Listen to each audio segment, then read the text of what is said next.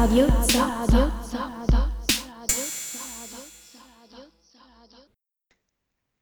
Se i suoi colleghi di lavoro dovessero descriverla, che parole sceglierebbero?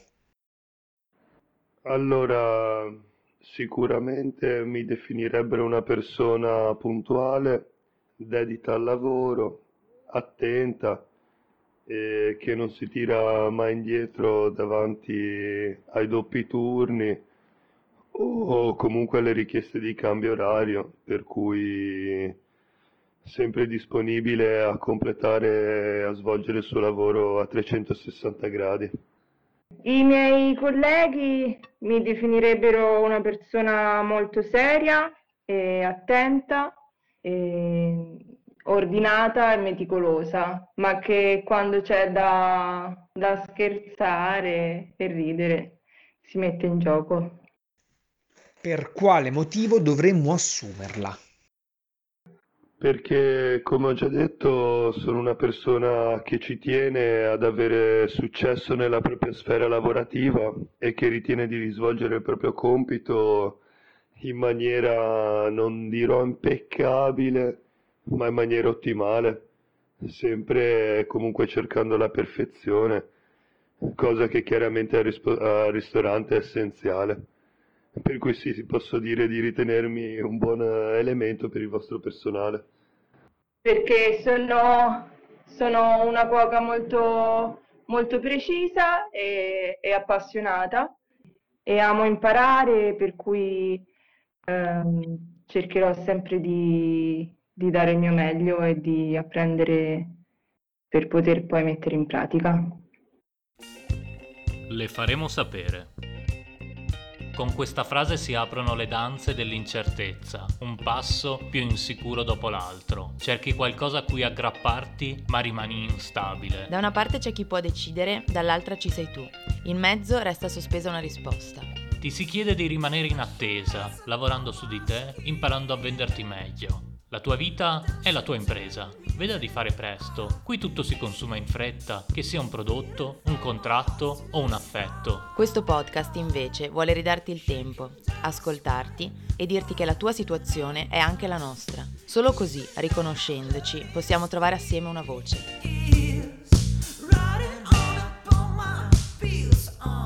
Le faremo sapere è il podcast di Fornaci Rosse. Io sono e io sono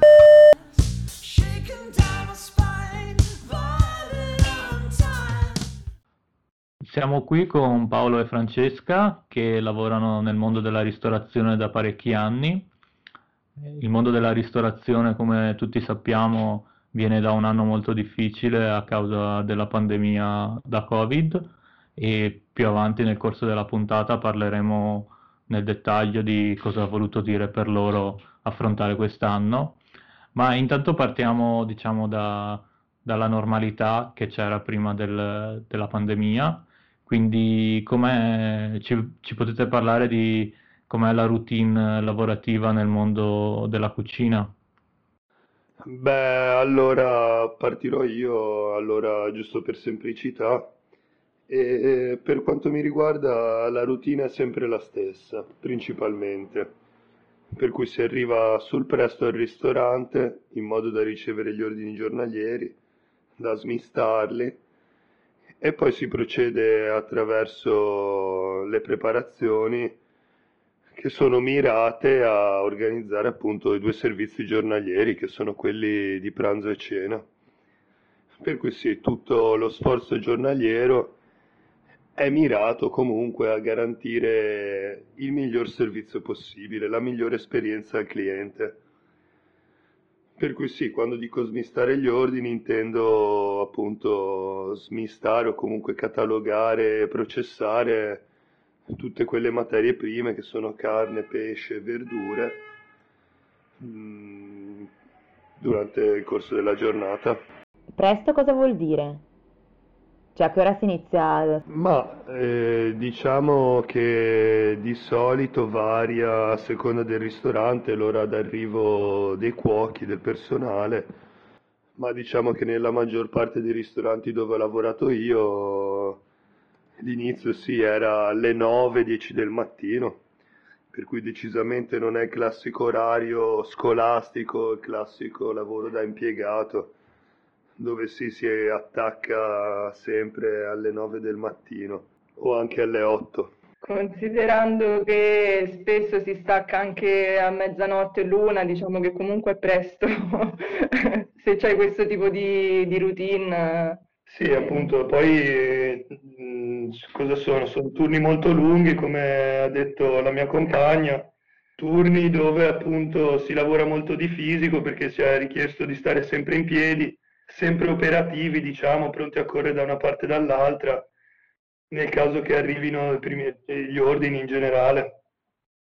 Sì, diciamo che più o meno si struttura la giornata lavorativa in due, due turni, che sono essi composti di due parti. La prima è la preparazione, in cui appunto si preparano le varie cose che servono per il servizio, il servizio ovvero quando i clienti si siedono a tavola e bisogna iniziare a fare uscire i piatti secondo le ordinazioni.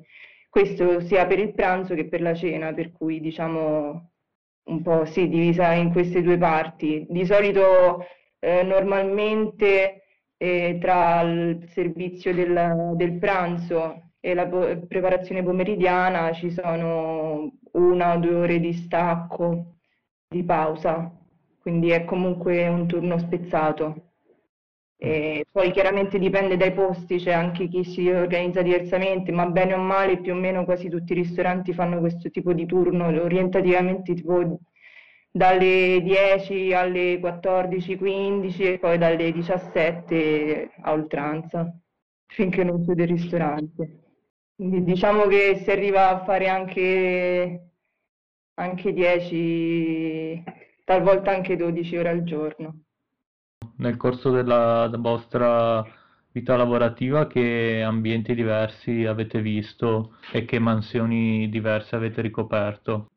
Ho lavorato sia in eh, ristoranti molto grandi, con cucine molto grandi, molto, molto personale e con eh, posti in sala che arrivavano anche a 200 posti per servizio e, ma anche ristoranti più piccolini con, con 30-40 posti.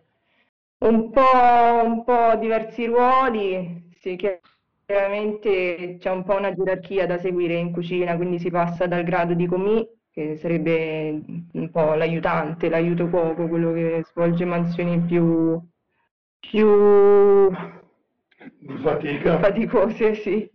E... Mm. Ma se dovessi indicare la mansione più faticosa? Ma eh, per me è stato per esempio essere fatto un- uno stage in un ristorante con moltissimi coperti che si occupava di pesce, per cui il, il mio, il mio lavoro è arrivare la mattina e pulire dalle 10 alle 30 ca- cassette di pesce, cose così sia pesce da sfilettare, squamare, sia gamberetti da sgusciare, cozze da pulire, ore e ore e pulire il pesce in mezzo alla puzza, al sangue, cose un po' così. Queste qua di solito sono le mansioni del cuoco di linea, il cosiddetto mm. comì appunto, esatto. che è quello che si occupa dei lavori un po' più schifosi, un po' più faticosi, ripetitivi, perché chiaramente il cuoco base eh, ha la possibilità di dire la sua sulla parte creativa del menu, quindi per cui si limita a mansioni manuali, diciamo, principalmente. Sì, poi il comì, ma sotto ancora c'è lo stagista che sarebbe il comì che però non riceve neanche un compenso economico, che proprio è il grado più basso. E poi sì, sopra i comì ci sono i capi partita le partite sarebbero eh, le sezioni di antipasti, primi, secondi e dolci, queste diciamo sono le partite. E, ehm, il capopartita è lo chef dei primi, lo chef dei secondi, è la persona che è responsabile diciamo, di quel settore e anche collabora con lo chef magari nella, nell'ideazione della ricetta, nel scegliere come impiattare, queste cose qui, ed è un po' responsabile di tutti i piatti che escono da quella sezione. E poi c'è lo chef e il sous chef, che sarebbe il, il vice chef, diciamo, che sono le figure di, più responsabili, ma anche che inevitabilmente si trovano a lavorare effettivamente di meno a livello di lavoro proprio fisico. È un lavoro più appunto di coordinazione, di controllo, però ci sono anche chef che si mettono a pulire la cucina a fine servizio, quello poi dipende dalle persone. Da quanti anni fate questo lavoro? Eh, boh, personalmente sono, questo, mi approccio all'undicesimo anno, per non dire il dodicesimo, sì, a 29 anni sono 12.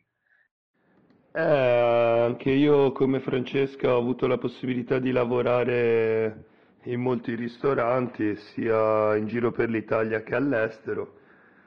E appunto non mi sono mai limitato, specialmente agli inizi della mia carriera, a una sola mansione, anche perché il lavoro del cuoco l'ho dovuto imparare. Io sono partito facendo il lavapiatti, poi mi sono evoluto a cameriere, barista, sono stato manager di un pub che ho aiutato ad aprire e poi dopo qualche anno mi sono lanciato in cucina e adesso sa, sono più, più di qualche anno che ho trovato lì il mio equilibrio, diciamo. E alla luce di questo, infatti, posso dire che non ci sia un lavoro più semplice eh, all'interno di quello che è la vita al ristorante, così anche da dare il giusto merito a tutte quelle figure appunto che esistono eh, all'interno de... dell'ambiente ristorativo. E come accennato prima, magari il comì sgobba un po' di più sul piano fisico, però diciamo in cima alla piramide c'è un carico di stress percepito che magari alla base della catena no, no, non si prova, per cui dover organizzare magari brigate squadre di chef da 10-15 persone per garantire uno standard che sia ottimale, alla lunga corrode un po' dentro, no? Perché è tanto tanto lavoro. Tanta responsabilità. Esatto, tante cose, anche se può sembrare semplice, ma dover tutti i giorni ripetere più o meno le stesse mansioni, controllare i frighi, accertarsi che il cuoco che deve presentarsi a lavoro non si sia ubriacato il giorno prima e si presenti all'ora data, è comunque un bel carico di lavoro. Com'è allora? Vabbè, insomma, abbiamo notato nelle nostre interviste, come anche in tutti gli articoli, insomma, il senso comune ci dice che essere una donna nel mondo lavorativo ha delle differenze, ok? Questa cosa torna anche in cucina, nell'ambiente dove lavori tu? O dove hai lavorato anche? Eh, assolutamente sì, perché come lo è in tutti i posti di lavoro, immagino, eh, in un lavoro che implica eh, quasi in primo luogo la prestanza fisica, si potrà ben immaginare che lo sia e lo sia forse anche un po' di più. Eh, sì, mi sono trovata spesso a dovermi confrontare con pregiudizi e le solite cose, domande strane ai colloqui di lavoro o insinuazioni, una serie di cose che vabbè, in realtà penso ci siamo abituate un po' tutte. E nel, nel pratico eh, ci ho riflettuto molto riguardo questa cosa. Eh, spesso mi sono sentita eh, in difficoltà proprio vera e propria sul piano fisico e mi sono anche chiesta se fosse magari inopportuno fare un tipo di lavoro così pesante per una ragazza, e poi come me molto giovane e anche mh, esile di corporatura, perché sono piccolina fisicamente.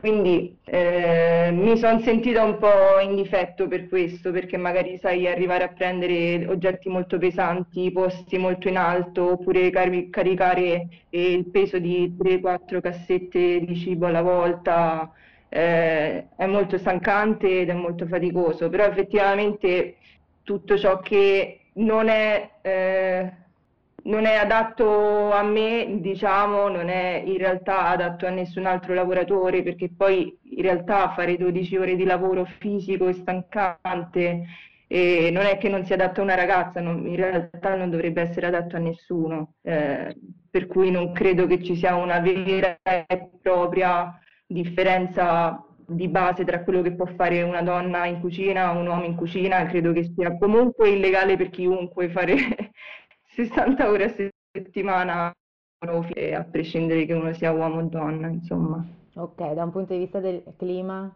Sì, dal punto di vista del clima in cucina, quella sicuramente è la cosa più dura eh, dal punto di vista, diciamo, femminile di, della persona cuoca, cuoco, insomma.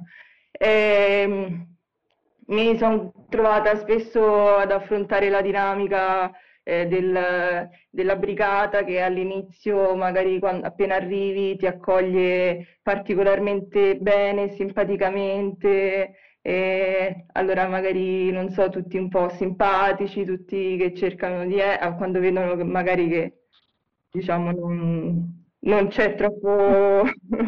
non gli dai troppo filo da torcere, ecco, cambia un po' l'atteggiamento, magari iniziano ad essere un po' um, come si dice, um, un po' pesanti, un po' che ti stanno addosso, oppure che magari eh, insinuazioni, cose strane, ma perché semplicemente di fondo c'è molta competizione, quindi è messa un po' sul piano anche personale, sessuale, diciamo, nel senso del fatto che tu sia donna, il fatto di appunto in una competizione è la prima cosa che ti può far vedere no, come punto debole. Eh, vorrei anche io integrare quello che ha detto Francesca. È proprio per come è pensata la brigata di cucina che c'è molta disparità, diciamo, di genere, o almeno che c'è questa mentalità radicata nella disparità di genere.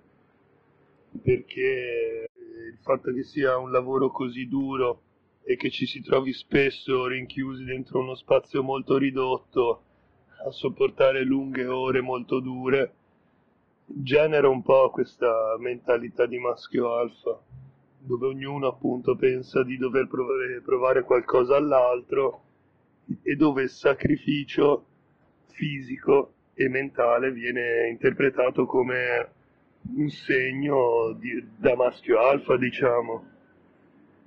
E quindi questo chiaramente provoca questa disparità percepita tra uomo e donna, ma è anche una cosa caratteriale, diciamo, l'uomo ce l'ha in sé questo provare la propria forza, no? E tutto questo chiaramente trova, trova sfogo anche in un ambiente che non è particolarmente agevole per il genere femminile proprio perché gli manca quella componente ormonale, cioè non ormonale, e, boh, cioè non... Vabbè. Testosteroni. Sì, esatto. Cioè, è un giro di testosterone incredibile dove tutti si sentono un macio di turno e sono pronti a discriminare sul prossimo per la minima stronzata. Sì, esatto. Diciamo che ti trovi a fare a gara chi ce l'ha più lungo e manco ce l'hai, insomma, in sostanza. Esatto. Esatto, quindi è un ambiente, è un ambiente competitivo misto, quindi eh, in questo senso parte svantaggiato chi, eh, chi, è più, chi è il sesso debole, nel senso per quello che viene definito tale. Quante chef donne vi è capitato di incontrare nella vita? Uh, a me di incontrare proprio chef proprio a capo di una cucina, personalmente boh, una pochissime comunque, e sul lavoro mai. Ho avuto altre colleghe donne, sì, molto poche, la maggior parte delle volte sono stata comunque l'unica donna in cucina. Ok. Sì, è un mondo a predominanza maschile, sì. proprio quello facilita la creazione della mentalità da spogliatoio, infatti. Ma mi viene da pensare che effettivamente forse la questione della competizione cioè è un- vada un po' a escludere, cioè nel senso, magari c'è anche una volontà di far parte di un mondo, ok? Nel momento in cui però parte la dinamica dell'iperaspettativa, l'ipercompetizione, l'iperperfezionismo, chi tira più indietro, chi magari ha la tendenza a tirare più indietro, è, è appunto più, più facilmente una ragazza piuttosto che, che un ragazzo, che invece appunto, come dicevate voi prima, tende a, all'andare sul dimostrativo e sul performante per eccellenza, mentre magari vince un po' più il dubbio dall'altra parte, o no? Beh, sì, nel senso no, io non, un po' in tutto, nel senso nella vita non mi sento molto una persona che deve dimostrare quello che, che vale per- perché, ma perché non me ne frega niente, sostanzialmente vivo la mia vita tranquillamente. Però sì, mi sono trovata un po' anche a entrare in queste in questa mentalità, in questa meccanica e un po' di sopravvivenza, diciamo, anche per esempio. Ehm, io ho, ho fatto per due anni stagioni estive, cioè in, eh, ho lavorato per il periodo estivo in eh, ristoranti che erano aperti solamente d'estate in zone molto turistiche, per cui eh, si creava un po' la situazione in cui verso fine stagione, fino a fine agosto, inizio settembre, il turismo iniziava a calare le entrate iniziavano a calare bisognava anche tagliare il personale, per cui tutti con il contratto a scadenza, qualcuno sarebbe stato rinnovato, fino all'ultimo momento non si sa chi sia, per cui le settimane precedenti alla data di scadenza è veramente la guerra civile.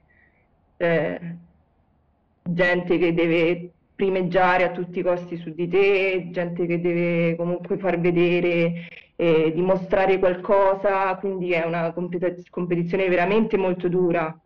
E anche, per esempio, mi è capitato anche di sentire per sbaglio una mia collega, in realtà femmina anche lei, quindi non c'entra molto con la questione de- del maschilismo, però andare ad esempio dallo chef a lamentarsi di me esplicitamente di cose che non avevo fatto, giusto per mh, infangarmi un po' così, tanto per...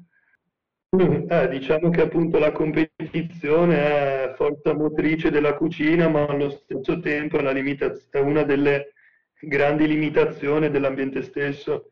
Mm. Per cui tu ti sottoponi a 10-12 ore di turno, 6 giorni su 7 per 1300-1500 euro al mese, proprio per questo sentimento di competizione. Viviamo anche sempre un po' con la paura che da un giorno all'altro arrivi uno che si proponga di fare il cuoco, che magari dia dimostrazione di essere bravo in gamba e che accetti uno stipendio minore del tuo, per cui eh, anche che cose di questo genere, c'è anche competizione da quel punto di vista lì, Mm. perché anche spesso molti ristoranti preferiscono appunto pagare meno una persona e, e- e per avere lo stesso trattamento comunque molto misero. E per reggere un orario così pesante, così prolungato nel tempo, come si fa? C'è qualche valvola di sfogo a cui ricorrono molte persone nella cucina? Eh, diciamo che Che come in tutti gli ambienti competitivi, esatto, c'è c'è sempre presenza di droga. Mm, Infatti lo stereotipo del cuoco non è solo quello ciccione che grida, ma è anche il cocainomane. Purtroppo, come già detto, le ore sono lunghe, lo stress è tanto, il modo di, di arrivare a fine giornata è quello sostanzialmente, c'è un consumo di cannabis per dire di- enorme, perché eh, finendo dopo tutta l'adrenalina del servizio si arriva a casa che sei agitato ma magari all'una, alle due del mattino, col prossimo turno che inizia alle 10 del giorno dopo del mattino, per cui tanta cannabis per andare a letto e soprattutto tanta cocaina ho visto girare in tutti i ristoranti proprio per arrivare fino a sera. Per cui si instaura questo circolo dove c'è l'ansia del giorno dopo che approccia, il nervosismo del giorno che sta vivendo e si stacca anche, sul, anche e soprattutto sul luogo lavorativo facendosi una bella pacca. Ma secondo voi c'è consapevolezza da parte di chi frequenta i ristoranti di, di quali sono le, le condizioni in cui lavorano le persone? Ma non lo so, perché in realtà se, se la gente sapesse veramente, mh, insomma, che cosa, che cosa succede là dietro per darti a te quel piatto a cui fai la foto da mettere su Instagram, insomma, eh, non so. No, penso che molta gente si indignerebbe, però in realtà è una cosa che mi sono sempre sentita dire, ah sì, fai la cuoca, vabbè, deve essere un lavoro molto stancante, turni molto lunghi, per cui in realtà pare che comunque la gente lo sappia. Mm. Forse fa un po' finta di non vedere, però è anche un po', diciamo, romanticizzato il nostro lavoro. Se penso alla televisione, negli ultimi anni le figure de- degli chef sono onnipresenti. Eh sì, sono personaggi televisivi, sono delle star, una via di mezzo tra l'artista e il personaggio televisivo, appunto, con quest'area un po', un po' mistica. Sì, lo, lo so, sembra che sia, beh, sicuramente la cucina e il mangiare, il cibo, la ristorazione in, in generale ha una componente molto romantica, inevitabilmente, molto eh, forte a livello emotivo, eh, però appunto per come appare in televisione sembra che sia quasi più eh, appunto un, un lavoro creativo quando poi in realtà la creatività è molto poca in cucina effettivamente, perché la creatività serve allo chef che fa i piatti, che inventa i piatti, eh, a tutti gli altri serve la resistenza, serve saper stare lì eh, 10-12 ore al giorno, staccare dal lavoro, andare a casa, svegliarsi e ritornare in cucina ininterrottamente. Eh, a volte dopo un po', dopo un po' inizia ad accusare la fatica, sembra di, sembra di non farcela più. Sì, a questo riguardo infatti si può dire che la televisione non produca un'immagine veritiera di ciò che è il business ristorazione e in particolare della cucina, anche in termini dei diritti singoli dei lavoratori e anche perché nessuno vuole veramente sapere quello che succede dietro le quinte. Quindi nessuno vuole vedere le piste di coca. Tra l'altro, esa- esattamente, nessuno vuole sapere che lo chef che ti sta servendo il cibo pippa come un matto, magari è un mezzo alcolizzato, perché anche l'alcolismo, senza dover andare a scovare la cocaina, è dilagante, tra i camerieri, tra, tra i cuochi. E questo però la televisione non te lo dice, in tv tu vedi persone ben vestite, sempre sorridenti, che ti presentano un mondo che appunto non è quello, quello, quello vero che viviamo noi tutti i giorni. Mm, Diciamo che anche la televisione è un tipico luogo dove le abitudini, secondo me, sono più o meno simili. Esattamente, esattamente. il cuoco è in televisione, quindi effettivamente non cambia di troppo le sue abitudini nel momento in cui è chef, però. Eh sì, chef cambia quello. Sembra molto ambiente sportivo quello che voi state raccontando, cioè è esat- nel senso come clima, come ambiente, come stato d'animo, come sentimento, che effettivamente, come diceva prima Francesca, è- in realtà viene molto romanzata la figura del lavoratore della cucina, che sia cuo- il cuoco, che sia il lavapiatti, che sia qualunque cosa, no? Sembra quella gavetta che tu devi fare, però nel sogno poetico poi di essere quello che prepara da mangiare, quindi che ha appunto tutta la parte artistica che c'è nella- nel fare un piatto.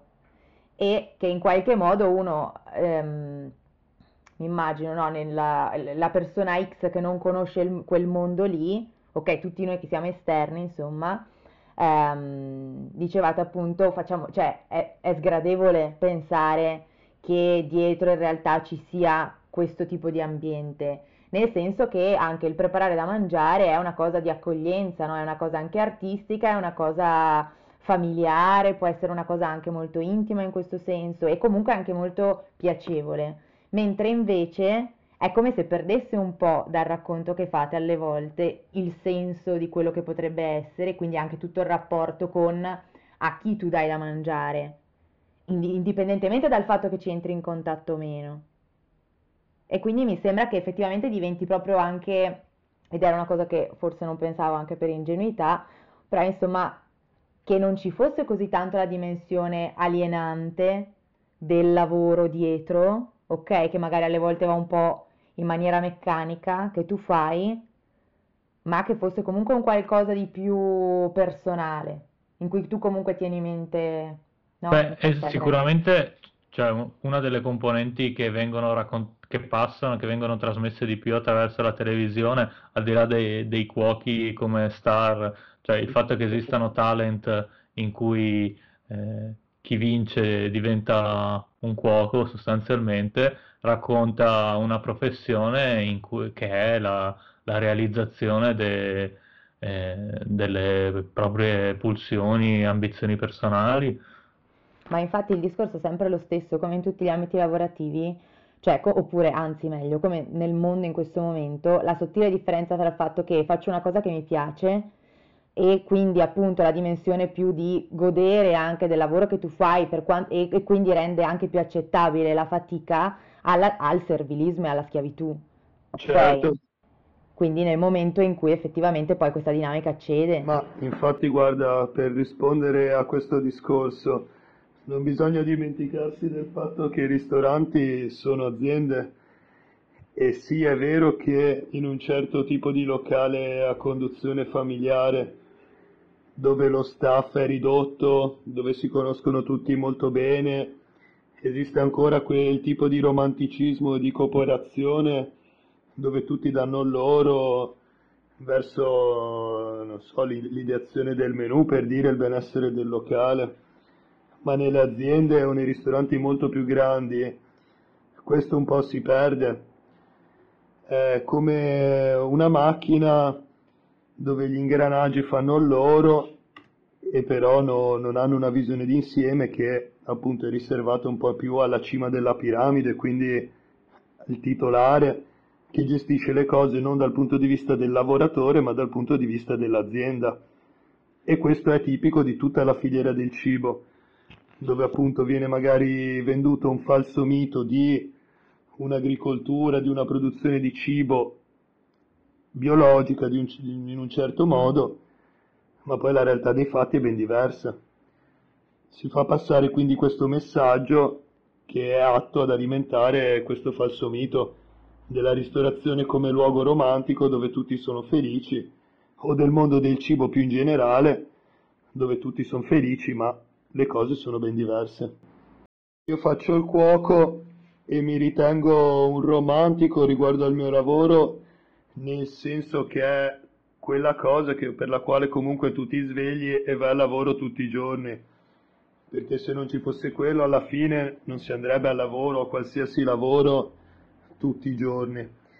Per cui sì, il romanticismo magari il lavoratore lo vive, però oltre a quello non è che eh, io mi immagini la ristorazione come un luogo permeato di romanticismo, come magari Cannavacciuolo vuole farci credere, perché Cannavacciuolo comunque è un businessman. Sicuro quando lavorava negli stellati 70 ore a settimana il romanticismo ce l'aveva e di sicuro ce l'ha ancora quando crea certi piatti ma il business è prim- viene prima di tutto. Se sei un imprenditore, questo sempre.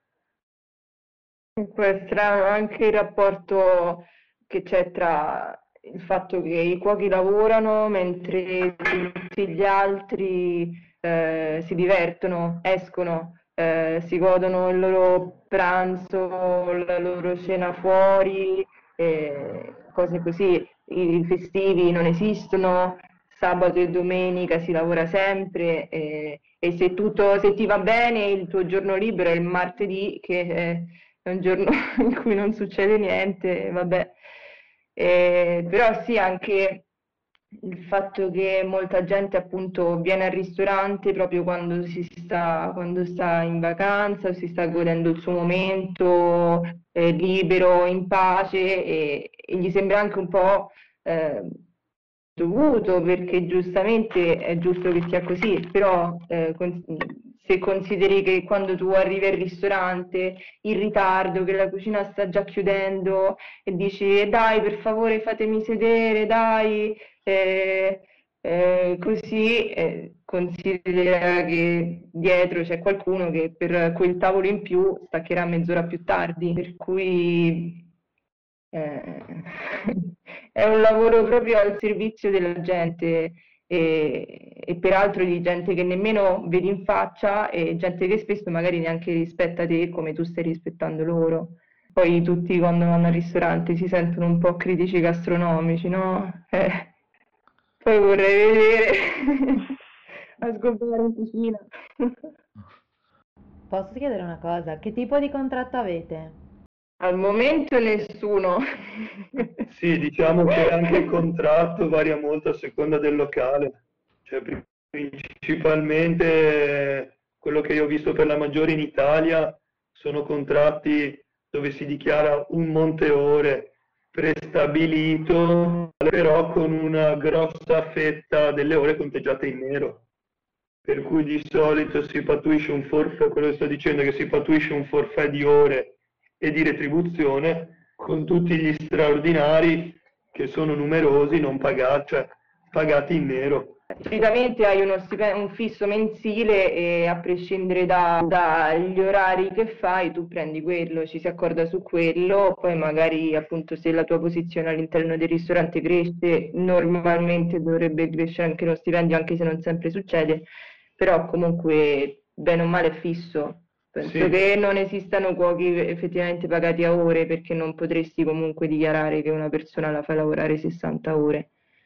E, per dare un'idea. E anche perché se guadagnassimo a ore saremmo ricchissimi e non si guadagna mica così bene. Giusto per dare un'idea numerica, diciamo, negli ultimi, negli ultimi anni a Bologna comunque guadagnavo tra 900 e 1000 euro dichiarati e poi un fuoribusta di 500-600 euro in nero, che poi comunque era variabile, però appunto diciamo che per un totale di 1500 euro ti veniva dichiarato un 900 e in questo periodo chiaramente questa si è rivelata un'arma dannosa per molti colleghi, soprattutto perché eh, il, il dichiarato chiaramente non è rappresentativo del tuo stipendio e per cui nel momento in cui deve, devono entrare casse integrazioni e disoccupazioni che vengono calcolate sul totale dichiarato c'è un, una, una retribuzione che non è quella veritiera. Sì. E a proposito di pandemia, il vostro ultimo anno com'è stato? Vuoto, disoccupato. No, ehm, per me personalmente è stato molto, molto strano perché io ho deciso di lasciare il lavoro spontaneamente appena prima eh, che scoppiasse il Covid, proprio letteralmente a gennaio, quindi un attimo prima. E perché comunque succede spesso anche nel nostro lavoro che dopo un po' che lavori nello stesso posto lasci, eh, magari ti prendi un periodino di pausa, due o tre mesi e poi cerchi un altro e poi lavoro. Sì, perché non ci vuole niente comunque normalmente a trovare un lavoro in cucina, letteralmente niente. Però è così, ho lasciato il lavoro, ho scoppiato il Covid, sono rimasta senza neanche la disoccupazione, quindi così, mano in mano. Poi ho trovato un lavoro come barista per un periodo finché poi non hanno chiuso il bar alle 18, ho perso pure quello, quindi insomma una tragedia. Sì, eppure io ho perso il lavoro due volte e nell'ultimo anno stato licenziato da due diversi ristoranti per varie zone rosse e limitazioni sto facendo molta fatica a trovarne un altro fino ad adesso che speriamo che con le nuove regolamentazioni si riesca a prendere un po' più il ritmo, i ristoranti riaprano e si torni a lavorare sperando con condizioni migliori. Quello sì. Eh, ma secondo voi come Cosa dovrebbe accadere perché effettivamente vengano migliorate queste condizioni? Eh. Boh, un ottimo modo sarebbe per esempio creare una specie di sindacato dei cuochi o dei ristoratori che in Italia quasi non esiste, ma anche la semplice istituzione di un salario minimo retribuito sarebbe un ottimo inizio. Garantire un minimo salariale in base alle otto ore lavorate non beneficerebbe solo i lavoratori della ristorazione in prima persona, ma sarebbe una grande conquista a livello sociale soprattutto. Anche un massimo di, di ore lavorabili che in teoria ci sarebbe già, però esatto. fare in modo che venga rispettato e dare anche la possibilità affinché venga rispettato perché comunque inevitabilmente eh, avere un ristorante che fa un doppio turno di cucina vuol dire che tu devi avere comunque le stesse persone a, a pranzo e cena di norma e che quindi, e quindi insomma inevitabilmente uno debba lavorare comunque tutto il giorno, però straordinari la mattina, straordinari la sera, alla fine si spora di parecchio quello che sarebbe il limite orario normale. Le 8-9 ore al giorno, insomma, ecco. 8, 8 e mezzo. No, diciamo la consapevolezza di sicuro aiuta il mondo in qualsiasi sfera e visto che stiamo parlando di cucina, di sicuro un po' di più di consapevolezza di ciò che succede dietro le quinte sarebbe, sarebbe utile.